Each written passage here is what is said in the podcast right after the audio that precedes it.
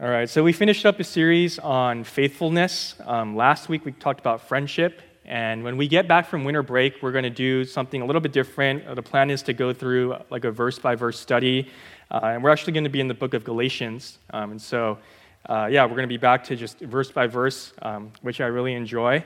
Uh, but for tonight, I wanted to take just one more message to address this broad category of technology and social media and our phones and our devices. Okay, I know I don't even know what to like call that. I, technology is too broad, but then like social media is like too narrow. So I'm talking about those kinds of things, and I'm talking about how to be wise and faithful with those that area of our lives. And I think it is definitely a super relevant topic for you guys. It is a big, everyday part of your lives. Um, and I think it's, by God's providence, just a good follow up to what we talked about last week on friendship um, because one of the specific things I want to focus on and consider is how these things affect, uh, maybe even subconsciously, the way that we relate to one another, right? The kinds of friends that we are. And I, I will say that even though I, I, think and I hope that this will be a helpful message, um, I was also a little hesitant um, whether I wanted to address this topic because I know that everyone has their own experience and their own engagement with things like social media and our phones and devices and technology. Some of you use it more than others. Uh, and, and along with our different experiences and engagement, we have our own perspectives and our own biases, right? And a super obvious example of that is think about how your parents use their phones and how you use your, your phone, right? Like, uh, you, you think about how your parents text or how they like take pictures or selfies and you know they do the whole like lean back kind of thing and you cringe right? They're like how do you not know how to use such a simple thing? But then on the other side your parents nag you and they think that you're the one who's weird right? Because you're like constantly glued to your screen. And so there's like a generational gap there and so consequently there's different perspectives. Um, and so to an extent even though like i don't think i'm that far removed from you guys i'm not equating myself with your parents um, although I am a millennial and you guys are Gen Z, apparently, um, and Will always calls me a boomer. Thank you, Will. Um, but I know that I bring my own perspective, right? Like my experience of this is not the same necessarily as you guys.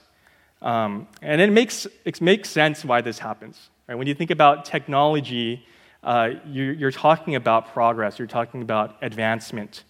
And so, of course, how old you are when you were born on this, you can call it this like timeline of technology, it's going to influence what you think about it. Uh, for some people, texting and social media and all the things that phones can do nowadays, it's pretty revolutionary, right? They never would have imagined such a thing. But for others, like many of you, it's all you've known. Like you grew up and this was just normal life. These were everyday things that you could not imagine life without. One author observed that young people too quickly embrace any and all technology, and older generations too quickly criticize and reject all forms of technology. Young people too quickly embrace everything, older generations are too quick to reject everything. And I think that's a general, obviously, that's like a blanket statement, but I think there's truth to that, right? Those probably are the tendencies and temptations for each of those groups. Uh, the author Neil Postman, he said something similar when he wrote about technology, even way back in or late 20th century, like 1985. Um, he, he called technology mythic. And what he meant by that is it becomes this way of life that we just perceive as normal. But the danger of that is when something becomes so mythic that we stop thinking about it at all. Right? We stop questioning it at all. We stop considering wisely and critically what we're doing with our devices and our phones and social media. And so, do we stop and to consider, do we stop and think about questions like what and how and why, right, when it comes to something as simple as our phones? I mean, I think about my own use of social media and technology and I think like one word that comes to mind or that characterizes it is mindlessness, right? It's not like consideration or thoughtfulness. It's actually mindlessness. And you can argue that that's like what those big companies are going for, right, with their algorithms and all that stuff. But, but when I think about like when I wake up in the morning, I reach for my phone, and I turn off my alarm, but the next thing I do is what? I, I check Gmail, right? Or I check like Facebook or Instagram. And maybe you can relate to that. You think of just the mindlessness that happens with technology in our devices. We mindlessly scroll through our news feeds, or we can even be mindless um, to an extent about the things that we post and the words that we broadcast. We don't think about the consequences or the ramifications of some of the things that we say. And so for tonight, I want to challenge you guys to pursue faithfulness. And specifically, faithfulness by thinking carefully and critically about this area of your life. I want to challenge you guys to an awareness of your own heart and to a deep study of God's word and how those truths that we find in Scripture ought to shape your engagement with your phones and your devices and social media and technology. Now, before we jump in, I want to answer or ask a question um, Is technology bad? Right? When it comes to this kind of message on this topic, are we saying that this is a bad thing? Right? Is social media, our phones, all of that, is that bad? And I think most of us would readily say no, right? Technology is not a bad thing.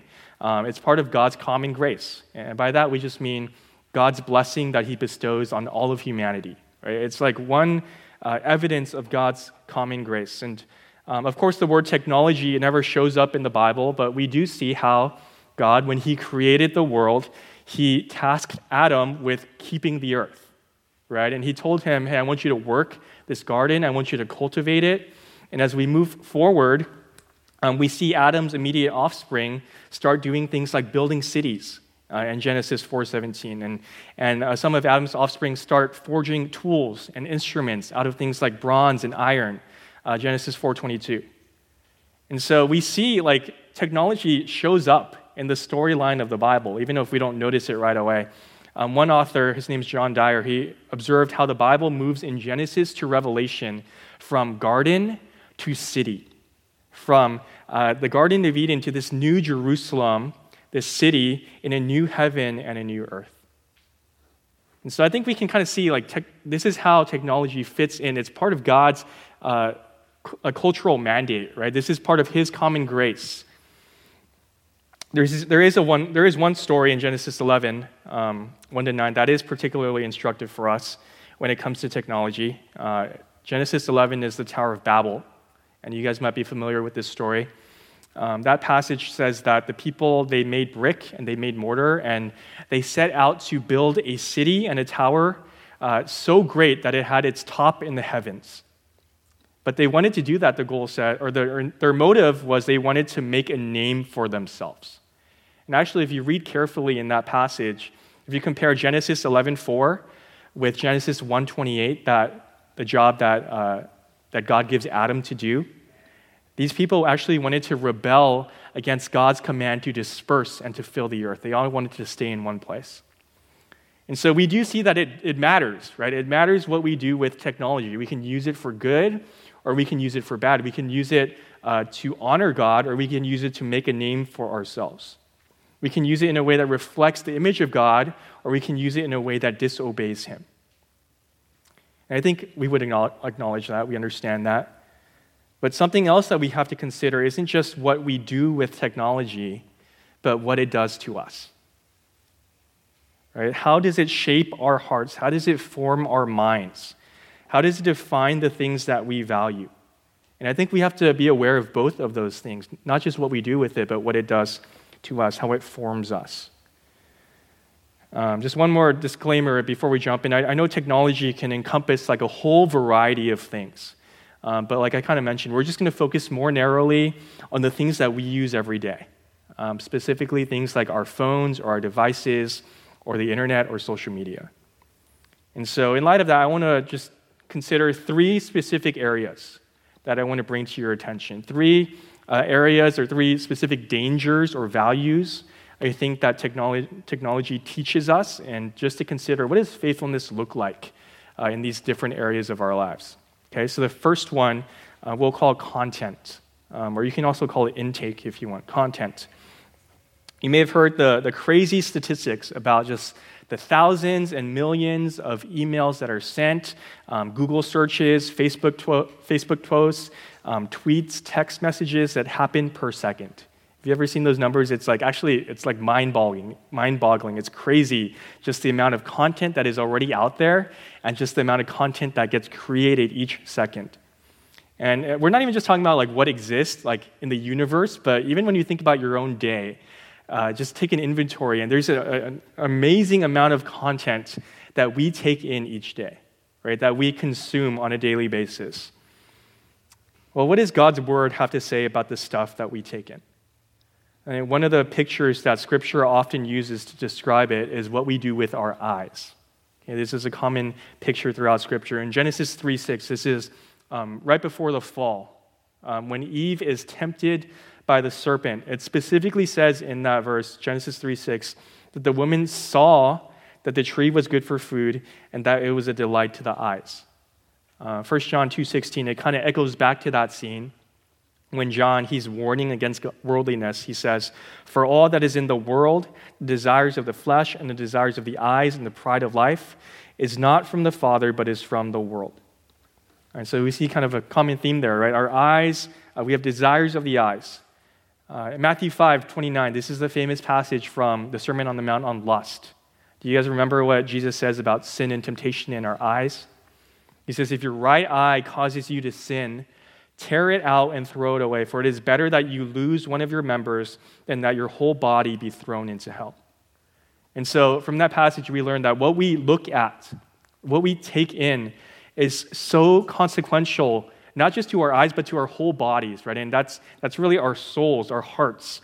That it would be better for us to radically amputate our eyes. And obviously, that's hyperbole, right? But to do that for the sake of eternity, that it is that significant, what we consume, what we take in. In all of those passages, the eyes does refer to literal sight, right? Like looking at something. But the bigger point is that what we consume, what we take in out there, is going to shape us and affect us in here. It's going to shape our hearts. And even in that same passage, from Matthew 5, he's talking about looking at a woman, right, outside, and then lusting after her in your own heart. Well, it's the same way with our thought life. Um, in Philippians 4:8, Paul calls us to this active and intentional meditation and dwelling on things that are praiseworthy, uh, things that are actually worthy, thinking, worthy, uh, worthy of thinking about. You guys know this verse. He says, Whatever is true, honorable, just, pure, lovely, commendable, excellent, these are the things that we should be thinking about, right? that we should be taking in and filling our minds with. Um, similar uh, idea in Colossians 3 1 to 2. Paul says, Since then, you have been raised with Christ. Seek the things that are above, where Christ is, seated at the right hand of God. Set your mind on things that are above, not on things that are on earth. Uh, so we are called to set our minds, right, on things that are above, not things that are down here. And it's interesting if you keep reading later in that passage in verses 15 to 17, he starts to th- talk about the heart right? Not just our minds, but our hearts. And he starts to talk about the thoughts and the values that ought to govern and ought to characterize our hearts. What does he say? Verse 15, he says, Let the peace of Christ rule in your hearts. Let the word of Christ dwell in you richly, singing to God with thankfulness in your hearts. And whatever you do, whether in word or deed, do it all in the name of the Lord Jesus, giving thanks to God the Father through him. Okay, so you see the idea here, right? What we take in is going to rule our hearts. And realize we're not just talking about like super clear, black and white, obviously sinful and not sinful categories. Okay, we're not just talking about, okay, what can I watch and what can't I watch on Netflix? Like, can I watch Squid Game, or can I not watch Squid Game? Right? I've mentioned it before, but I think Pastor Kim's analogy of um, fueling your faith is really helpful with this. Okay, and just let me back up. I think there's clear answers to some of those questions sometimes. Uh, but mo- a lot of the times, right, it's, it's gray areas and it's wisdom. And so I, I think what Pastor Kim has said about feeling your faith is really helpful. Like, if you know for you that you struggle, for example, with greed, or if you know that you struggle with materialism, then if you are constantly taking in uh, like your favorite store's websites, or if you're constantly window shopping on Amazon or reading about certain topics, maybe even like stocks, which is not a bad thing in itself, but if you know that that's going to cause you to struggle, if that's going to fuel your worship of that idol that you already have, then is it really wise for you to be taking in that kind of stuff? Or if you know that you struggle with comparison and discontentment, and scrolling on Instagram, seeing all the different places that your friends get to travel, um, or all the different coffee shops that they get to order a latte at, or all the get togethers that they're at with other friends, if you know that you struggle with comparison, then of course that's going to hurt you a little bit, right? That's going to fuel your worship of that idol. And so this requires an honesty. This requires a humility and a wisdom on our part with our own hearts. Like, where are we weak? Where do we struggle with? How are our devices and technology actually affecting us more than we know? And this might not be an easy thing to recognize ourselves because, like I said at the beginning, this is such an embedded part of our lives, right? Like, we don't even recognize some of the effects of this. I mean, so it might be necessary to ask a close friend, hey, like, where do you see this affecting me? And then after that, as Matthew 5 29 talks about, it requires this willingness to be radical with the steps that we will take to guard our hearts. Right, we're talking about matters of eternity, we're talking about our soul. Um, Proverbs 4:23. Uh, I know we, we use this verse a lot with uh, like dating and romantic relationships, but it says, "Keep your heart with all vigilance, or guard your heart with all vigilance, for from it flow the springs of life." Are we actively guarding our hearts when it comes to the content that we take in. I like the psalmist's prayer in Psalm 119:37. He says, "Turn my eyes from looking at worthless things and give me life in your ways." When you think about that word worthless, there's a sense in which that's a neutral thing, right? Because worthless just means uh, unsubstantial. It means without profit. But that's not how the psalmist sees it, right? He, he says, Turn my eyes from those things. They're not just neutral, they're actually harmful.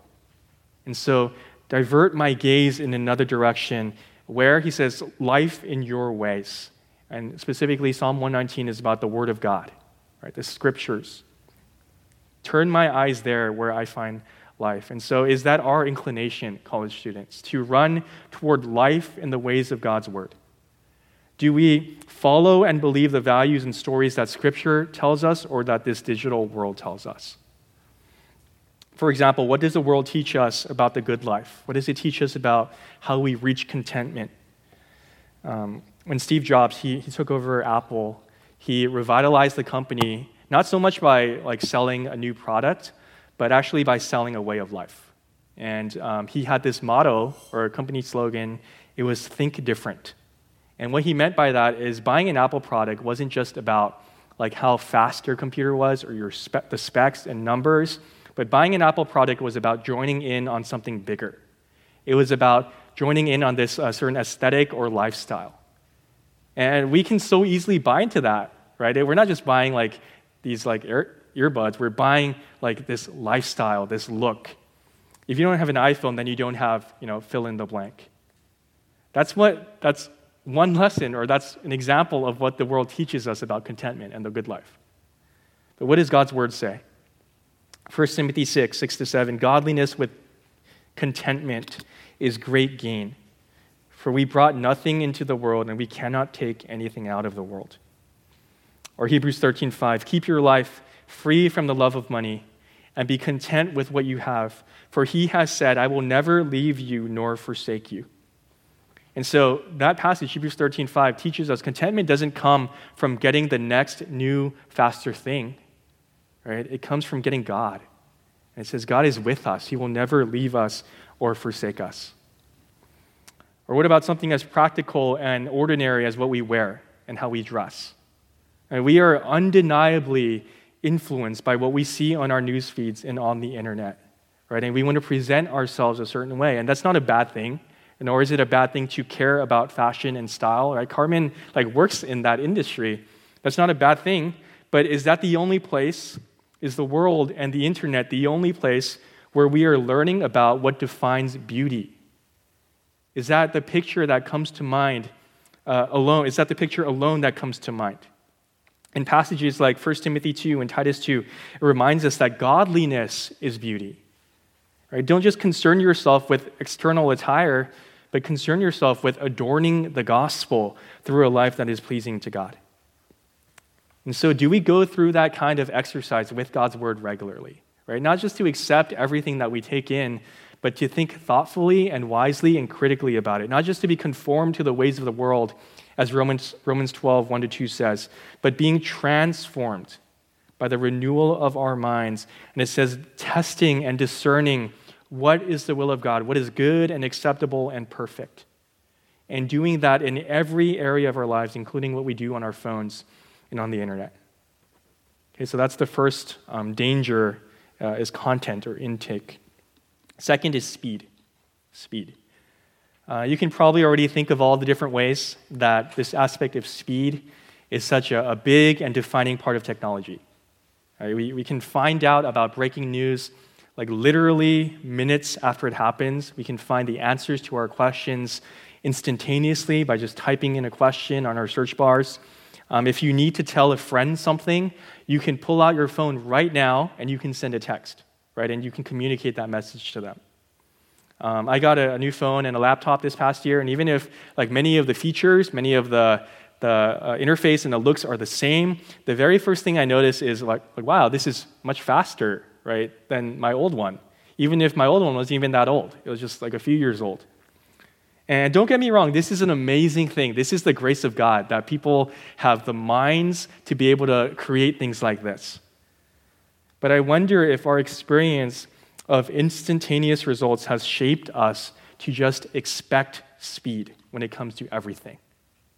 Right? That's just what we expect. That's what we demand, actually. I wonder if it's made us more distracted and impatient and unfamiliar uh, with waiting, and actually made us unwilling to wait. And when you read all throughout the Bible, we actually see that much of the Christian life is slow rather than fast. Right? It's steady growth. It, it's one day at a time, from one degree of glory to the next.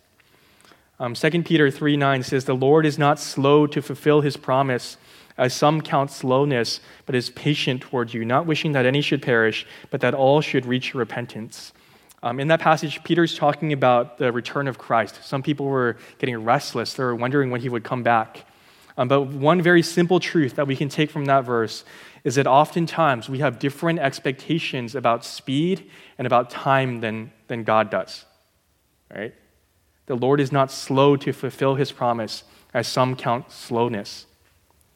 Um, Habakkuk 2 3 is similar. It says, If it seems slow, wait for it, because it shall surely come. Do you know one of the significant things that God calls us to do in the Christian life over and over again in the Bible? It is to wait. Psalm after psalm says, Wait for the Lord. Psalm 27 14, wait for the Lord. Um, psalm 33 20, we wait in hope for the Lord. He is our hope, or He is our help and our shield. Psalm 130, 5 to 6, I wait for the Lord. My whole being waits. And in His word I put my hope. I wait for the Lord more than watchmen wait for the morning, more than watchmen wait for the morning. Um, Titus 2, 11 to 14, it says that the entire Christian life, the time between Christ's first appearing and his second coming, that entire time is us waiting for our blessed hope. And we can spend a whole sermon on this, but waiting on God is not just doing nothing. It's not passive inactivity. It is this active hoping. It is anticipating and trusting. It's a remembering and resting in the character and promises of God. We wait because God works according to his own timeline and it is for our good. Right? Waiting reminds us that there are so many things that are out of our control. And so, the most that we can do, the best thing we can do is wait. But one of the features of technology is that it gives us more control. And so, we don't have to wait, right? or we don't have to wait as often. And there are a lot of situations where we can just try to figure out like this quick fix or where we want to uh, just see immediate results. And I think one area in particular that I can think of that we just like wrongly want speed is when it comes to how people change. Right? Whether that's change in other people or change in ourselves. Maybe you've ever, have you ever uh, wrestled with these questions like, why can't he just get over that struggle? Or when will she just recognize her own sin? Why does it feel like my Bible reading isn't doing anything? Or why does it seem like God isn't answering any of my prayers? And so often we are after this quick fix. But how do people change? And I'm not, just, I'm not just talking about like external behavior modification. I'm talking about real, genuine heart change. How do people change? We change as we know Christ better. Right? We change in relationship to Him. And in 2 Corinthians 3.18, it says that we are transformed by the Spirit from one degree of glory to another as we are beholding the glory of the Lord. Um, as Pastor Tim has said before, we change at the pace of a relationship with Christ. We change at the pace of a relationship with Christ. And if you think about any kind of relationship, a relationship takes time, doesn't it? And so does growth, and so does change in the Christian life. I, lo- I love the picture that James 5 7 to 8 gives us of a farmer who is patiently waiting for his crops. It says, Be patient, therefore, brothers, until the coming of the Lord. See how the farmer waits for the precious fruit of the earth, being patient about it until he receives the early and the late rains. You also be patient, establish your hearts, for the coming of the Lord is at hand. Like we said earlier, waiting is not waiting isn't doing nothing. I mean, a farmer wakes up early in the morning, works the soil, sows the seed, and in the same way, we are called to do the ordinary but the hard work of everyday discipleship. But the farmer also recognizes that much of it is outside of his control, that he depends Uh, on the early and the late rains, as it says in that passage. And so growth requires time and patience. And a farmer would never ever say that those periods of waiting where the seed is still under the ground are wasted or unnecessary. Because something productive is happening, right? Even if you can't see it in the moment. And that totally goes against our idea of productivity, doesn't it? Like, we, with the speed of technology, it doesn't help us actually do more things. It actually puts this pressure to, or this greater urge to get even more things done. Like, we feel like we got to keep up with just how fast technology is, is moving with our productivity. And so, have our devices, has this digital world made us forget how to wait upon God? Like, have we started to value quick fixes, instant results, rather than ordinary and faithful discipleship. Right? Discipleship that doesn't always see the results that we want, but we trust in God's character and promises. Uh, before we move on, I think one more just very tangible way that I think the speed of technology can affect us is that it makes us less skilled at just being able to give sustained attention to one thing for a good amount of time. Like we just can't focus on things for an extended amount of time. I mean, some of you guys watch like YouTube videos at like two times speed, and that's just normal for you. I can't do that. And, and when you think about just this skill, right, just to be able to have sustained attention to one thing for a good amount of time, that is such a vital part of the Christian life. Whether we're talking about prayer, whether we're talking about reading the Bible, meditation, even listening to a 45 minute sermon, you can go on and on, all these things in the Christian life that require us to do that well. And so often we are ruled by the tyranny of the urgent, or we get distracted by just the, the notifications that bombard our phones. And we don't, like, we can't focus and we don't take enough time to just ponder the things that really matter.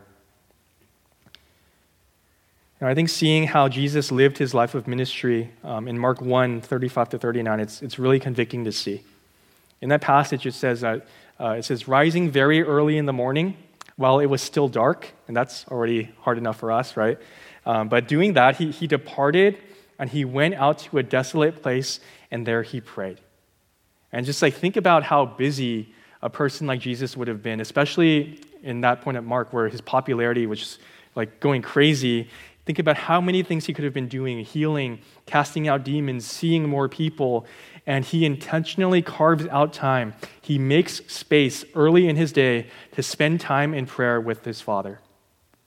And actually, if you keep reading in that passage, by the time Simon and his disciples find Jesus, you can almost hear the urgency in their words. They're like, hey, Jesus, everyone is looking for you. And instead of saying, okay, like, I'm ready for them, like, send them to me, Jesus actually says, oh, we got to go. Like, we got to go to the next town because I, uh, that I may preach there also, for this is why I came out. In other words, Jesus knows what's important. Right? Not just what is urgent, but what is important, what he is sent on mission for. And so, do we do that? Are we intentional about carving out time, making space, right? Taking a break from just the, the speed that, that floods us? Do we know what is important? And then the last one is presence. We talked about this last week um, when it came to being a, a, friend who is constant. And I mentioned this verse from 2 John 12.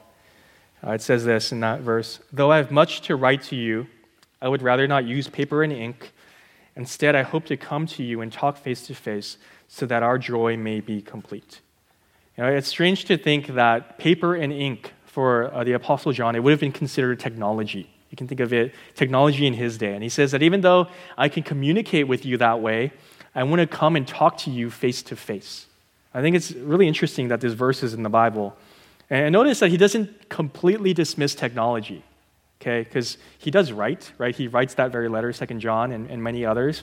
And providentially, God uses John's paper and ink um, in the canon of Scripture for the benefit of the church, even for us today. That's kind of cool to think about. Um, but here in this verse, what John is saying is that there is something irreplaceable about embodied presence. There's something irreplaceable about face to face relationships, something about that that makes our joy complete. I think what John shows us is that just because something is easier or just because, because something is more efficient, it doesn't mean that it's better.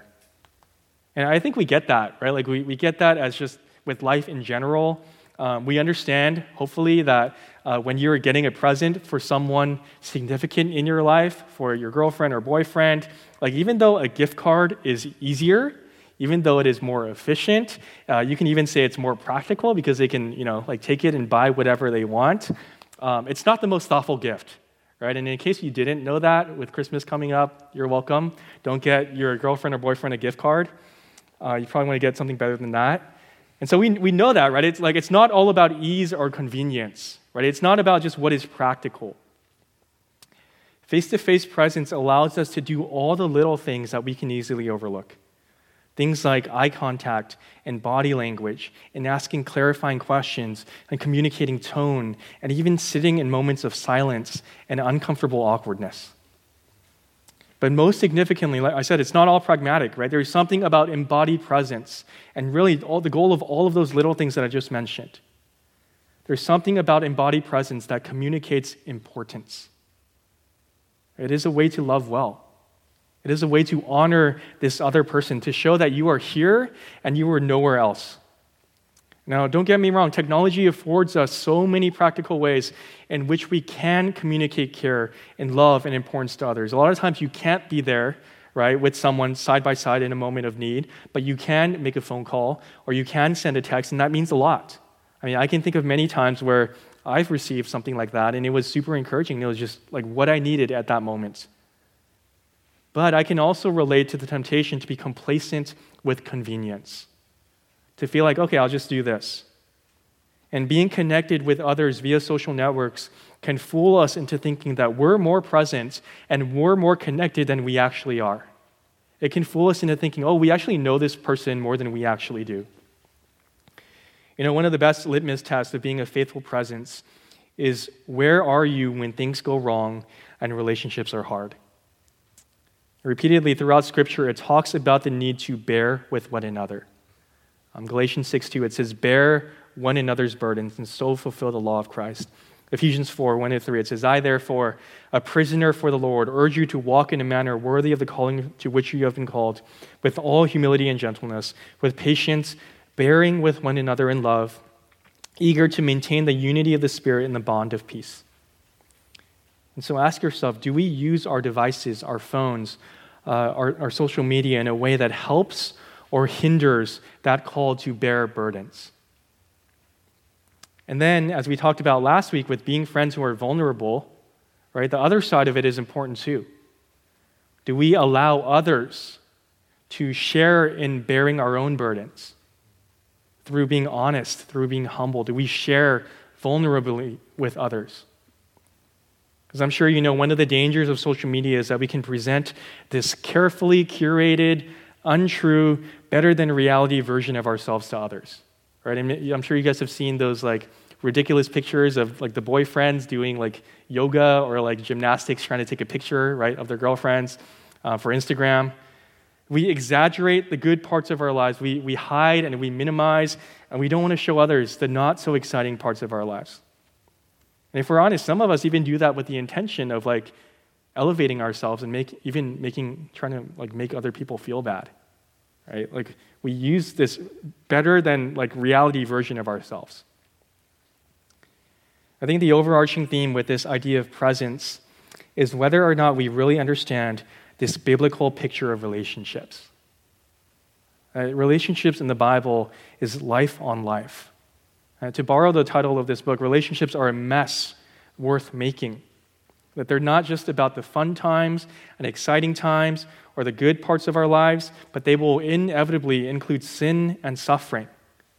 And often our devices and social media doesn't end up being an opportunity to enter into that, but actually a way to escape from that, right? To guard ourselves from that, to not have to deal with that. And so, do we value presence in this digital world? What boundaries do you need to establish to ensure that technology and social media don't take away from biblical relationships, from being a good friend, from being there for people? Let's bring this to a close. There's so much more I think that we could probably say. I feel like, like we've only just skimmed the surface, and hopefully, this is just the beginning of a conversation that can continue um, into fruitful discussions in your small groups. But like I said at the beginning, my goal is not to tell you the things that you cannot can and cannot do.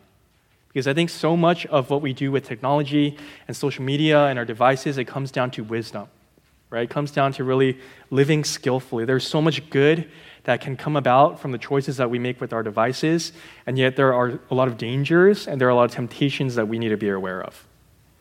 And specifically in this digital world, there are a lot of ways that our devices and our engagement with these, with these things can shape us and disciple us in ways that we don't even realize. And so, again, do we take time to ask what and why and how? Do we uh, view these activities that we might mindlessly engage in every day through the grid of God's Word? Um, let me read just from Matthew 5 13 to 16. This is a familiar passage, but it reminds us of our mission and our identity in a watching world. Matthew 5:13 says, "You are the salt of the earth, but if salt has lost its taste, how shall its saltiness be restored?" It is no longer good for anything except to be thrown out and trampled under people's feet. You are the light of the world. A city set on a hill cannot be hidden, nor do people light a lamp and put it under a basket, but on a stand, and it gives light to all in the house. In the same way, let your light shine before others, so that they may see your good works and give glory to your Father who is in heaven. So, like we said at the beginning, the role that technology, our devices, social media, the internet that plays in our everyday lives is so significant. And yet it can be so entrenched that it becomes mythic, that it becomes something that we don't even give second thought to. But I want you to realize this is also an opportunity to, opportunity to really be countercultural, to really be salt of the earth and light of the world. Right, to show a watching world what God values and not just the, what the world teaches us to value. And so, even with these area of our lives, right, even with the phone in your pocket, may we be wise, discerning, thoughtful, loving, faithful, and God centered users of all those things. Let's pray. God, we do ask for wisdom.